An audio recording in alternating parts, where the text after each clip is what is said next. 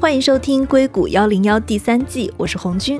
我相信独立思考源自于更多维度的了解信息。我们对话那些离信息更近的人。在美国，科技巨头的员工正在加速离职，并且投身加密货币行业。过去，我的节目也收到了一些听众的来信，有些在寻求跳槽建议，比如有哪些加密货币的创业公司值得去。这是一个很难也很值得被回答的问题。所以呢，这一期我们请来一位在加密货币行业有过投资和创业经验的嘉宾，分享一下他的见闻。同时，我们也会聊到这个行业到底是怎么样去付工资的，比如说现在大火的道到底是怎么样运作的。我们这期的嘉宾是 Oak Network 的创始人 Chris 李。Hello Chris，你好。你好，红军。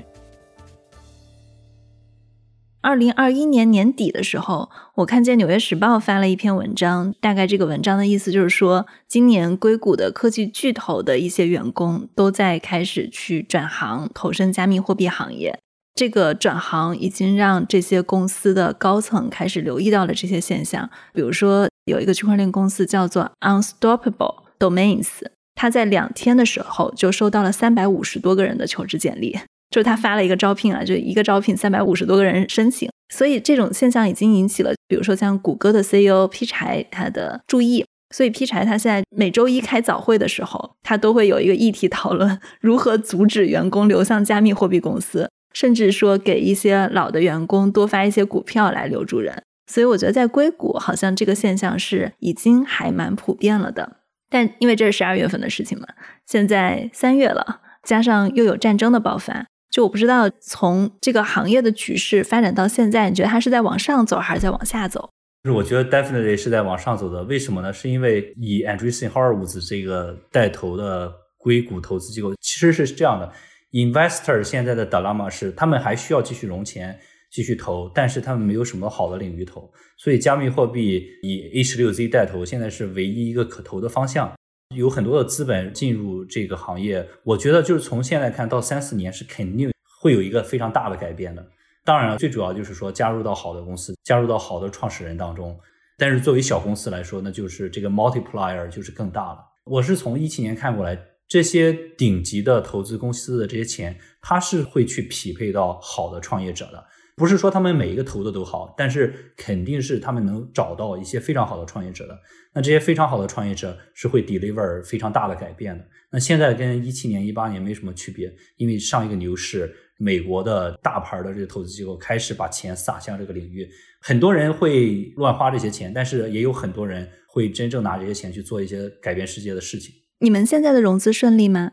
我们在去年十月融了五点五个 million dollars，然后作为种子轮。带头的有 Greylock、Electric Capital、Foundation Capital。Foundation Capital 是一个老牌的机构，投了 Netflix 的最早轮。还有 Hypersphere Ventures 是区块链的一个加密货币投资机构的一个新秀。主要的阵营是波卡这边。我们现在的领投的这些投资机构还不错。然后我们会在两到三个月，也就是说四月、五月之内开始第二轮的融资，也就是 Series A。很快，趁着市场好。对，因为春天、夏天是大家比较 active 的时候，这个时候适合融资。我其实还有一个小疑惑点是，之前整个加密货币市场它跟比特币的价格是非常挂钩的。比如说比特币一跌，可能整个融资也不太行了，大家都过冬天了也没钱了。但其实我是看见最近这一轮，因为它是其实在二零年跟二一年是有一轮大的牛市的，它现在又有一点转熊的这样的一个趋势。但我感觉现在好像一级市场跟二级市场它的这个活动是在分开了，他们跟比特币价格的挂钩是在开始一个逐渐抽离化的过程。我不知道我的印象是不是对的。我同意，跟我的印象也是完全一致的。之前一八年绝对是一级市场看着二级市场走，其实是一个非常不成熟的表现。所以现在这个一级市场跟二级市场的走向脱钩，我觉得也是。标明着有更多更 sophisticated 的投资人进了这个市场的一个表现，大家都更成熟了。你是刚刚从以太坊 Denver 的开发者大会回来是吗？East Denver 二零二二年这个会议是在每年的春天，大约在二月的时候都在丹佛举行。我是第一次去，是二零一八年。它从一个非常原生的 hackathon 黑客马拉松的一个形态，发展到今年的一个非常大的聚会的形态。中间也是经历了大约有五年的时间吧，但是因为我去过几次，所以就看到了它慢慢的演变，从一个最初的形态到现在，就明显今年的人数特别多。跟会议的举办者聊，他们说今年参加会议的人数是去年的五倍，一年之间翻了 five times。去年的五倍会不会因为去年是疫情的情况，所以它其实数据是整体比较少的？是的，是有这个原因。今年呢，他们也是做了很多的检查，进门的时候排队要排一个小时，每个人都要做可以自己测的这种核酸检测，拿到了手环才可以进去。然后，如果你丢掉了这个手环，比如说两天之后啊，你还需要再测。今年还是在疫情当中做了很多的防护措施，跟去年的人数比较少也有关系。我刚刚听到你说三天或者两天之后，所以它这个会议的时间是会持续非常久。对，这是另外一个变化。因为参与的人多了，参与的项目多了，他们延长了整个的时间跨度。我第一次去的时候，应该是只有五天的时间，但是今年是有两周。从你开始提交一个项目的 proposal 到真正项目的评判，中间是有两周的时间给这个项目的团队去做开发。相当于大家会在现场一起去把一个 idea 从无到有执行出来，然后会在现场编程。对，还有一个全套的辅导过程。比如说你在以太坊上开发，会有人指导你在以太坊上如何开发。比如说你想在 Uniswap 的应用上面做，会有 Uniswap 的人给你做讲座。基本上是有很多讲座，我们自己也做了一个 workshop，讲我们自己的技术。所以参会者需要自己选择想在哪一个基础层面上做，需要自己去选择参加对应的 workshop。那你在这个会上，你有见到什么比较好玩的加密货币公司，或者说现在整个行业里面比较火的一些加密公司吗？今年另外一个感觉就是整个生态从以太坊扩展出去了。虽然它叫 ETHDenver，但是不只有以太坊的上面的项目，当然以太坊上面的项目还是遍地开花，比如说 Uniswap 呀，很多其他智能合约层面的、数据层面的、隐私层面的这些公司都有在做 workshop。都有在做参展，就是设立一个 booth。除了以太坊之外，波卡也有很多项目，波卡至少有十个项目作为整个生态参加了整个的活动，中间也是跨度周二、周三、周四跨度三天。另外还有一些其他的公链，我还看到了 Avalanche，另外一个 Layer One，我们叫他们 Layer One，就一级的公链参加这个会。Avalanche 怎么写？就是雪崩，雪崩的英文。以太坊上的项目还是集中在 DeFi 比较多，因为跟地理有关系。我觉得整体美国的项目做 DeFi 啊，做钱包啊，做这种基础层的还是比较多的。所以刚刚你提到了平台级的公司，我们总结一下：有以太坊，然后有波卡，还有 Avalanche。我们在区块链的专业术语应该是把这些都叫做公链，对吧？对。除了这些公链以外，还有一些应用级的公司。你们其实是作为应该算是波卡的应用层来去参加这个活动的。我们算是波卡的基础设施层，我们是即将成为波卡的一个平行链，定期支付还有自动化的交易。你刚刚提到了，就是像以太坊、波卡，然后我知道还有一些其他的公链，他们是以什么形式存在的？就是我现在很好奇，他们是公司的形式。还是说道的形式，因为以太坊它其实是一个还蛮去中心化的组织，即使它做投资，它做其他的事情，它都是以基金会的方式存在的，而不是说我一个公司的投资部。对，以太坊的去中心化特别的彻底，这也是为什么很多区块链投资者选择以太坊，因为没有一个中心化的机构来控制它整个的生态嘛。但是每一个项目都不一样，我们可以这么说，每个项目的去中心化的程度都不一样。具体有哪些中心化的公司，我们不在这里讨论。但是我想说，去中心化这个程度，对于区块链原生的这些玩家来说，就是早期的参与者来说是非常重要的。大家的认可程度是非常高的，对这个东西，就像朋克文化一样，整体的结构去中心化程度高的话，就表明你更加的认同最原始的这个朋克文化，你更加的深入圈子里面，成为圈子里面的一环。那剩下的公司它是以什么方式存在呢？它就是以公司的形式，还是以道的形式呢？这些公链中，公链中应该有一些是以公司的形式存在的，尤其是美国这些公司，因为美国的这个立法 regulation 跟的比较紧。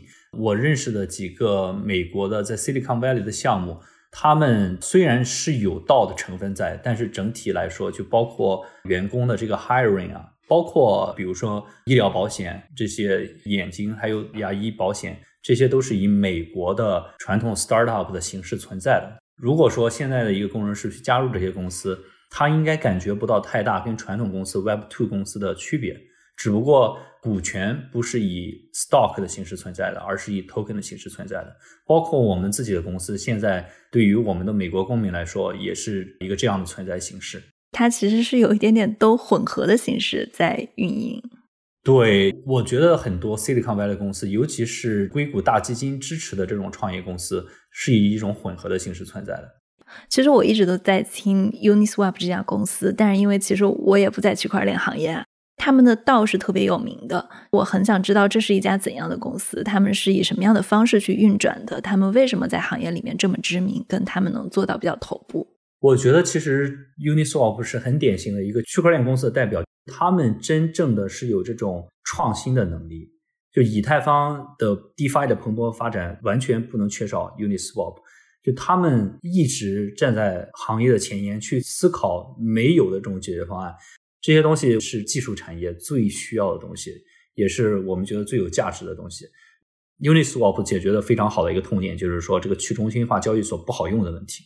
他们首先简化了这个用户的体验。以前大家做去中心化交易所都是做跟中心化一样，有这个图表每分每秒都在价格变动的这个样子。但其实去中心化，因为以太坊没有那么快嘛，其实你做那个图表呢，它那个表动的也很慢，体验有点奇怪。比如说你在 Robinhood，你看那个数字在跳跳跳跳跳，一下子会跳很高，一下子跳很低。但区块链它没有那么快，它没有数字一直在跳的那个过程，所以你用一个非常复杂的图表去表现这个实时的动态，然后这个实时动态又没有一直在动，就造成一种很奇怪的体验。Uniswap 就简化这个体验，就想 OK。我就给你一个非常简单，你想把什么币换成什么币，我就给你显示两个币，我告诉你目前的这个利率，然后我告诉你可能会产生的这个滑点大约是多少，非常简单。但是体验呢，我觉得是更加的 Web Three。对，我觉得总结来看，就是很多人在做去中心化交易所的时候，还想着去抄中心化交易所的经验，但发现 Web Three 不需要这些，只用大家能满足需求、能兑换就可以了。他们是一个公司的形式，还是一个以去中心化自治组织运作的方式呢？Uniswap 应该是个完全 DAO 的一个生产方式。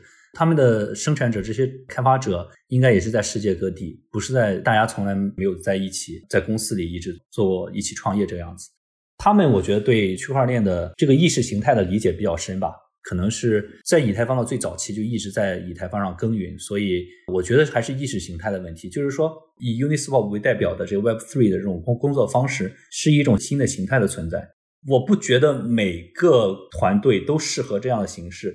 像我们，我们就是 Hybrid，我们还是像半硅谷公司、半区块链这种形式。每个小团队都要找到最适合自己的方式吧，因为你很难说，就是说一个模板可以应用到所有的团队上。他们如果是一个没有公司的形式，怎么根据大家的贡献来去给大家发工资？就我怎么从参与这个项目中来获取收益，或者说我在需要快速改版的时候，怎么样才能让这个组织的效能最高效化呢？这个其实就是说到一个非常成熟的阶段，这个表决的过程跟中心化的公司并没有太大的区别，我觉得。比如说，Starbucks 的 CEO 如果需要做一个决定，他还是需要跟董事会去表决的。然后董事会为什么有权利呢？是因为他们有 voting shares。DAO 就是其实是模仿这种形式，只不过 Uniswap 的这个创始人或者这个核心成员，他不是去跟董事会去 pitch，他是跟全体代币的持有者去 pitch。他要 enact，要让一个立项通过，他需要大多数的持币者去为他投票。包括我们公司现在也是，就是很多的时候，这个 decision making 的过程是这样的：decision maker 这个核心成员去做一个 pitch，尝试去说服大家为什么我们要走这个方向，为什么这个 feature 好，为什么这个 product 是我们的未来，而不是像很多 CEO 一样，就是说自己有很大的权利，他个人一个人决定了这个事情。DAO 更像一个已经 IPO 的 company，如何付工资？工资的话，那每个团队都不一样。我觉得 Uniswap 应该直接就是以打 B 的形式。一样的，就是比如说他们招了一个高级的程序员，这个高级的程序员在团队中什么位置，应该领多少工资，这个也是需要 DAO 去通过立项来表决的，投票表决。对，那这样效率不会特别低吗？这个就是慢一点嘛，这个 democracy 嘛，democracy。那我们中国、美国我们都比较熟悉，对于我们这个群体来说，民主的方式自然是慢。我们这个旧金山的这个街道的治理已经几十年了，还没有解决这个问题。总结来说，就是以道的这种方式，它在表决跟决策上会更加的民主，但是它的这种决策的民主可能也会有一些问题，就是它会更加慢一点。我不知道他们去治理一个这么大规模的道会不会乱掉啊？而且，就比如说像我们传统，你要怎么定工资，它是有一套非常职业的 HR 的体系的。你之前的工资或者你所在的行业是一个什么样的价位？你跳槽到一家公司，参考你以前的工资标准，跟你现在的级别，然后跟这家公司对应级别的工资，相当于他是对方直接会给你定一个工资。在道里面呢，我觉得他们在做的事情，可能比如说我从无到有在创建这个东西。你说这些人是什么经验？他其实也不太好定义。他是在做一个从没有到有的事情。其实我就很好奇。在这个过程中，他们的收入是根据什么来去定义的？其实是挺难的，因为你说这些传统公司是有市场价格，对，就是 HR 之间都是有自己的信息，但是每个公司都是一个 black box，你是看不到里面员工的工资的，并且每个公司里面的员工也看不到对方的工资的。如果你看到是 HR violation，但是道不一样，道是每个人的工资你都能看得到的，你拿多了拿少了都不好，拿多了。社区就会质疑你，你凭什么拿这么多工资？前两天有一个项目是给程序员发了几十个 million 的工资，有十个程序员，几十个 million 公司。你说传统公司还是区块链公司？区块链公司。然后算一下，每个程序员每个月也有五十万美金的收入。它是以公司的形式发的，还是以道的形式发的？以道的形式发的。具体是哪个项目我就不点名了，但是是完全开源的。然后那个交易的记录都在链上可查，然后就被社区质疑。首先，他做的这个事情呢，本身就是应该被质疑的。但是，另外我的 point 就是说，在区块链上非常的透明，你发多了发少了都不合适，因为发少了之后，这个程序员看到别人的公司就觉得啊，我们做了同样的东西，对吧？那为什么我的跟他的差那么多？为什么我发少了？有的时候你可能少了一万块钱，也觉得少了，心里也不平衡。因为传统还有一个就是你在创业的时候，你拿的初始股份，随着公司市值的变大。它是会增值的，那在道中间是怎样的呢？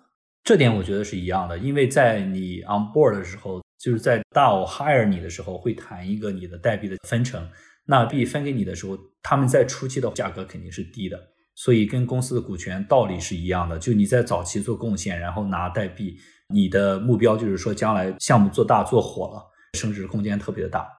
所以原理上是差不多的，它可能也是需要你在更早期介入，然后分到的更多。它会有什么？比如说按照四年的时间来发，就类似于对应我们传统的期权的概念。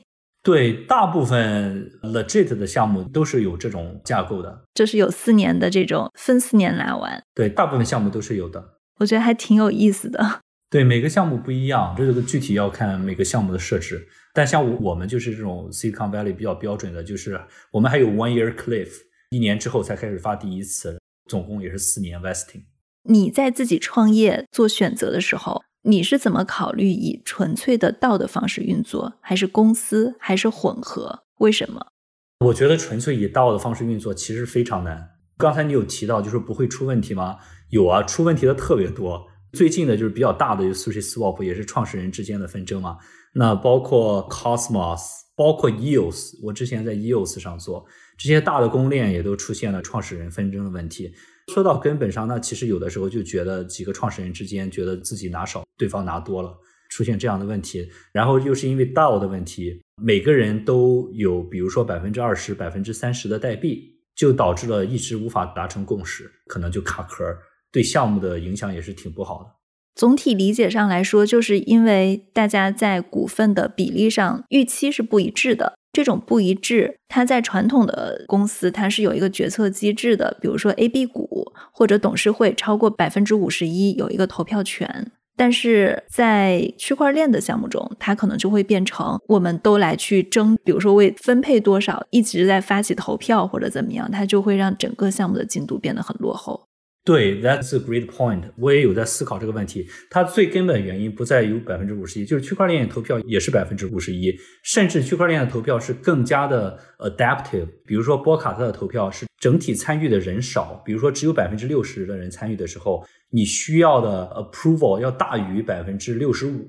就是在人少参与的情况下，你要得到更多的共识。当百分之百的人都在参与的时候呢，你只需要百分之五十一的共识。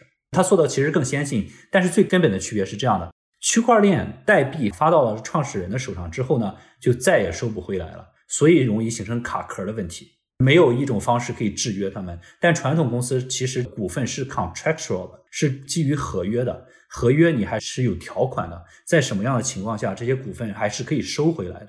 我其实也很少看到传统公司收回股份的事情啊。对，但是通过董事会的大家的决议。比如说，创始人离职了，他还没分配完的这些股份，其实还是回到公司的池子里去，可以再分配的。但是区块链的代币一旦发出去之后呢，就没有再分配的这个 option 的存在。不管怎么投，它其实还是一个人说了算，或者大家还是比拼的是谁币多。对，大家比拼谁币多，有的时候造成一种卡壳的现象。对，这是你们没有完全去用道的这种方式运营的原因之一。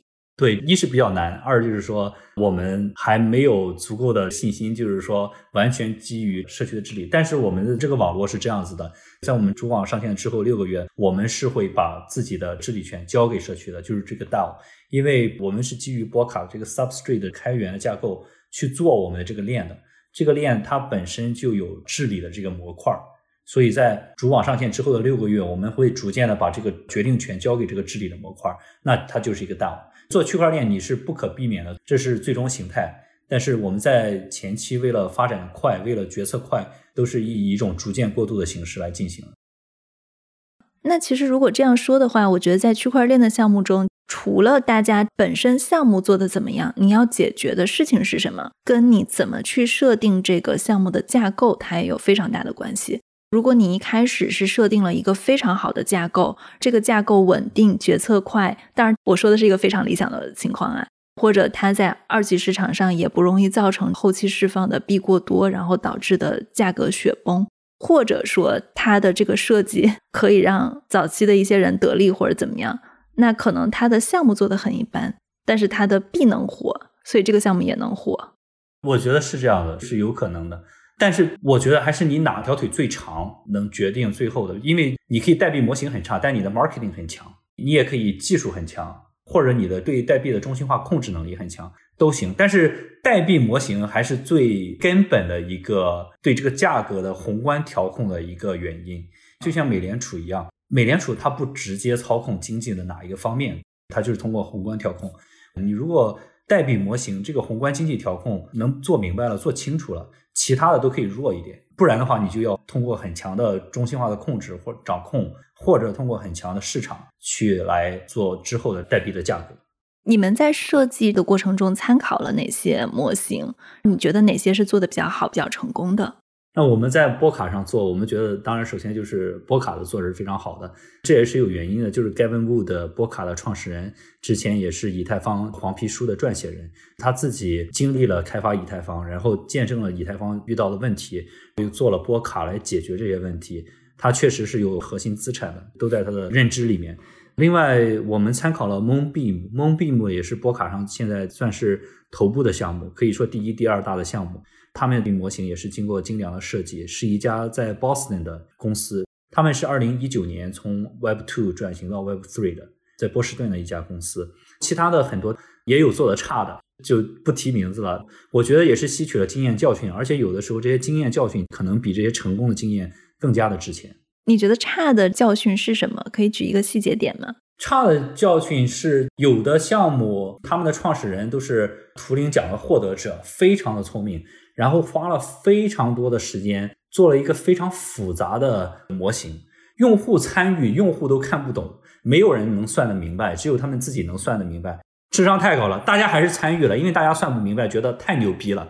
但最终呢，是损害了大家信任，因为这个模型 didn't work，它可能它的 work 的点在于给项目方提供了足够的金资金，但是它 work 的点不在于让这个项目有持续长久的生命力，所以就伤害了用户的信任。伤害用户信任之后，你作为一个大的项目，很难把这些用户再拉回来了。就我其实大概知道你说的是哪个项目了，懂的人自然就懂了，是吧？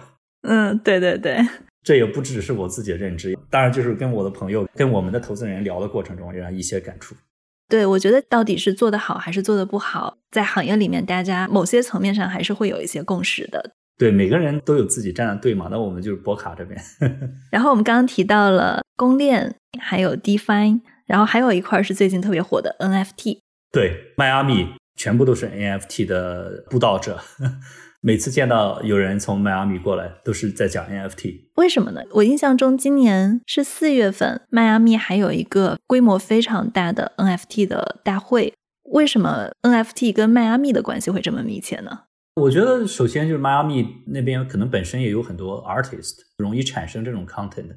另外那边的人，我觉得整体的那个类型都是那种比较酷的，就有点搞 rap 啊。搞 fashion business、搞 modeling 啊这些生意的人，用户群体比较多，然后这个东西比较适合他们，所以 NFT 算是比较创意跟发散的，它会比较吸引有艺术气息、时尚气息的人。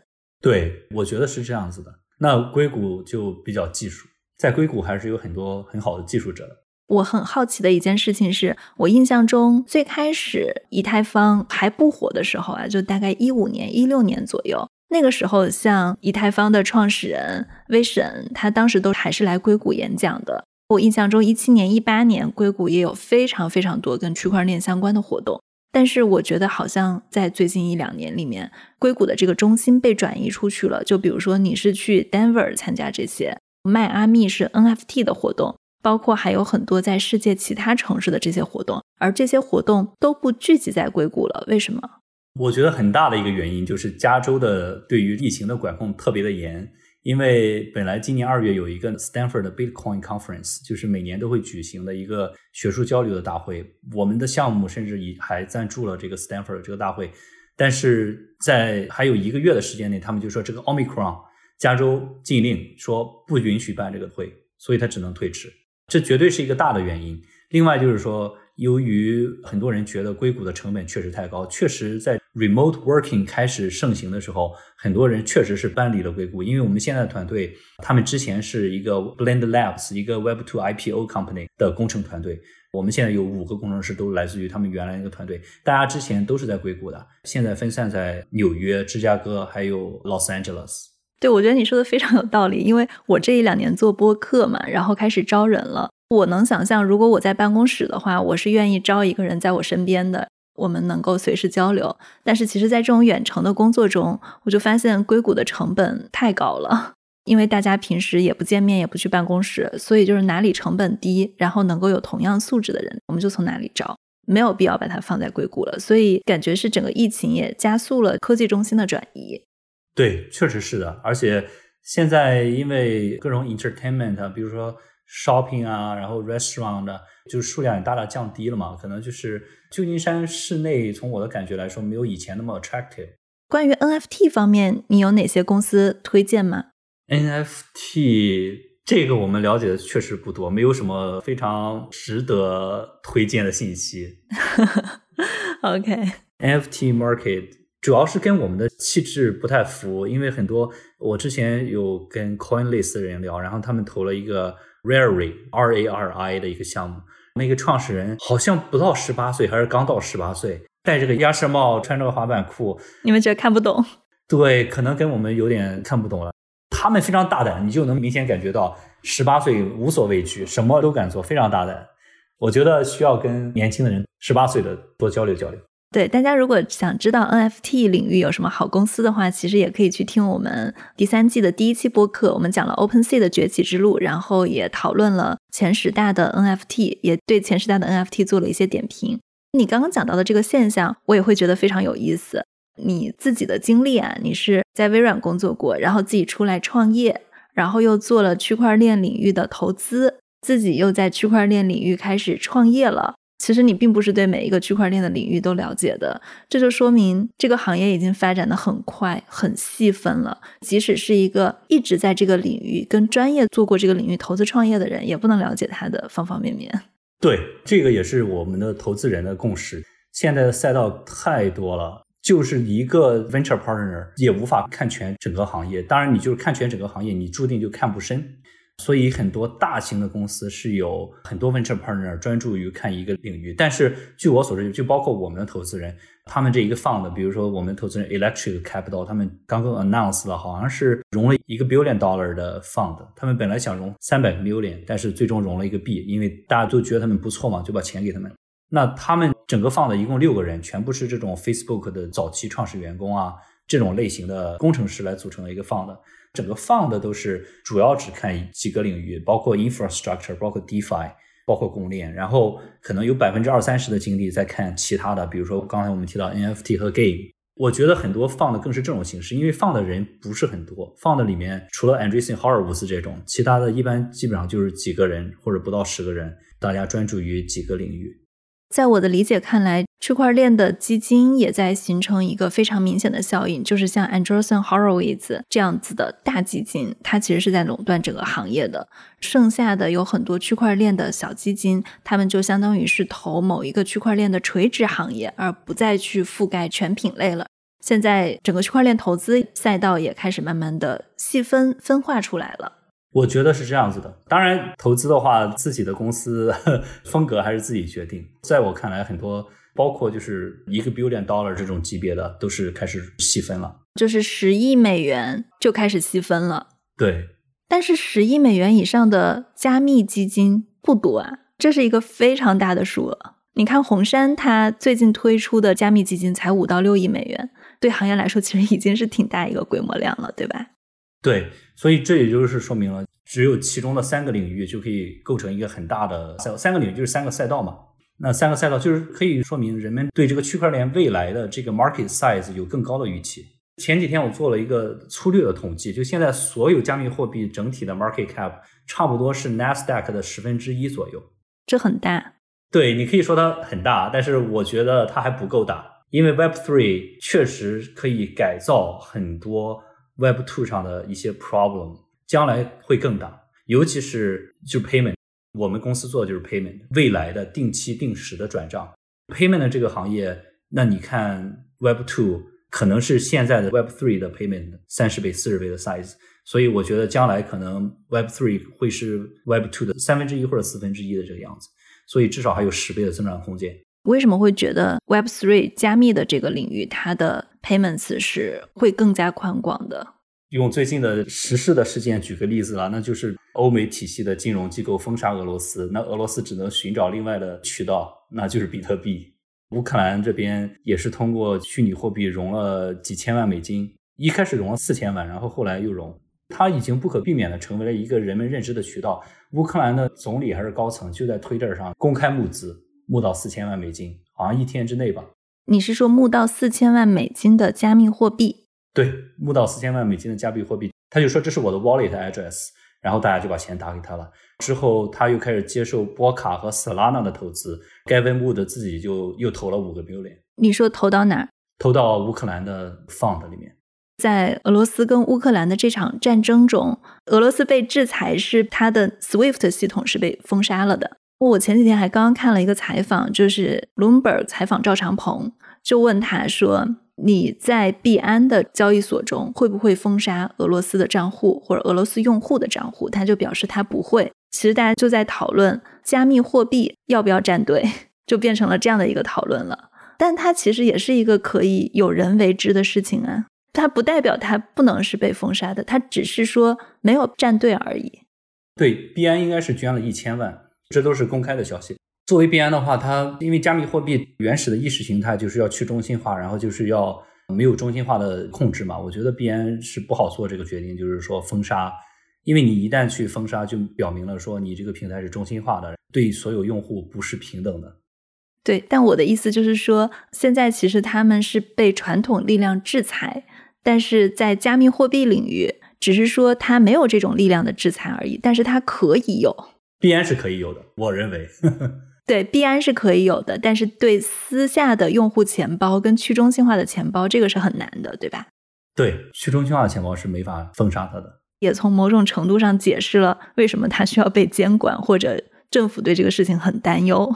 我我说的就是它的市场更大，不是指的这个方面。举个例子，就比如说哈，前几天我忘了是哪一个 Twitter 大 V 发了一个消息，就是说 Netflix、Hulu 这些流媒体平台完美的诠释了为什么我们需要一个去中心化的 ID，就去中心化的账户。因为我每次去宾馆总是忘记我的 Hulu 账号，总是忘记我的 Netflix 账号是多少，因为流媒体平台再加上 YouTube，再加上其他的 Disney 有很多，每家都需要一个账号，然后需要一个密码，而且为了安全起见，现在都是说你不应该使用同一个密码，还会让你三个月改一次密码。那为什么是这个原因呢？是因为密码的这个东西是一个信息，它存在你的脑海里和 Hulu 的 server 上。如果你需要去 trust 的 Hulu 的 server 是安全的，然后如果它的信息泄露了之后呢，那你所有的这 access，包括你的 credit card，你的钱都被泄露了。未来去中心化应该是有你自己拥有自己的这个账户系统。比如说我现在用的硬件钱包，它是一个 something I own，并且它有个密码加密 plus something I know，就是这两个东西结合在一起呢，就很容易产生一个只有我才拥有的密钥。然后我可以用这个密钥，假设。所有的 Hulu、Netflix、YouTube 都可以支持我这种 hardware device 的话，我可以带着这个 hardware device 去到各个旅馆，然后只要一插，输入我的密码，我就可以用各种各样的 APP。因为它这个信息是不存在 counterparty 那边的。那如果它丢了呢？丢了的话，那 Ledger 也有解决方案，就是用你的 order ID 发给 Ledger 的公司，你应该是可以再申请另外的一个 hardware device 的。所以它确实，我觉得它在支付上是有解决一些问题的。这只是一个例子，它本身最基本的创新点就是说，它从 Web 2的这个信息层面变成了资产的拥有者层面。Web Two 是没有基础的架构让你去拥有一个什么东西的，就比如说你的一个比特币。Web Two 所有的基础架构都是为了信息而存在的，但信息有个缺点，就是说信息在我这边如果是值钱的，但如果是我散播出去了，如果每个人都知道之后，它就不再具有稀有性了，而且信息是很容易被 copy 的。在我们讲到关于加密货币有什么值得去的创业公司，你可不可以给大家一些总体上的建议？我们 Oak Network 总部在三藩的啊，支付的加密公司，其他的公司有很多。其实大家完全可以选择跟自己做的相关性比较强的公司。就比如说你以前是做数据的，你可以看看 IPFS，然后看看 ARV 这个公司。比如说之前做过手机 APP，那完全可以看一下钱包啊、手机交易所啊这样的公司。如果你是做 application 或者做金融相关的，可以看看，比如说我用的一个资产管理系统是在 Ethereum 上叫 Zapper，Z A P P E R，它就是一个外部的客户管理端。你如果用过 Merrill Lynch 或者 Robinhood，就是你的资产配置页面，但是你上面的资产是完全是以太坊的资产啊，还有 Polygon 上的资产这样的东西。还有一些金融相关的行业，比如说什么 BlockFi，它有点像传统银行，只不过它的银行是一个虚拟货币的一个 custody 的银行，都是很大的公司。然后还有专门做 trading 的，专门做交易所的。如果是做设计的人，可以看看 NFT，甚至可以看 GameFi。我觉得先从自己相关性入手，因为你知道隔行如隔山嘛。如果说你是做数据库的，你跳到 NFT，那我觉得可能这个跨度就比较大。另外就是说，我们这个行业最多的需要的其实是做底层基础设施的，因为现在底层基础设施还没有很完善。比如说 Web Three 的 Unity 这样的东西，其实我觉得就是从整个行业来说，我们最需要这样的人。很艰难的工作。对，但是这可是一个 twenty billion dollar business at least。有意思，闯大关。对，那 twenty billion dollar 什么概念呢？你拿百分之零点一的股份就是 twenty million dollars。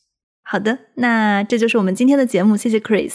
好，很高兴跟红军聊，很高兴分享我自己的见闻，在硅谷一零一，希望大家订阅硅谷一零一。谢谢，还给我们打了一个广告。那如果大家喜欢我们的节目，记得订阅硅谷幺零幺，也记得在你所收听的音频渠道给我们转发、收藏、点赞、写评论。大家的每一条评论我都会认真的看，谢谢大家，谢谢。好，谢谢大家。最后，本期节目不构成任何投资建议。中国与美国对加密货币的监管完全不同，发展情况也不一样。在中国，发行虚拟货币为非法集资，数额巨大者负刑事责任；中国人民银行也要求全面禁止一切虚拟货币的交易。请中国的听众了解相关法规，警惕金融骗局。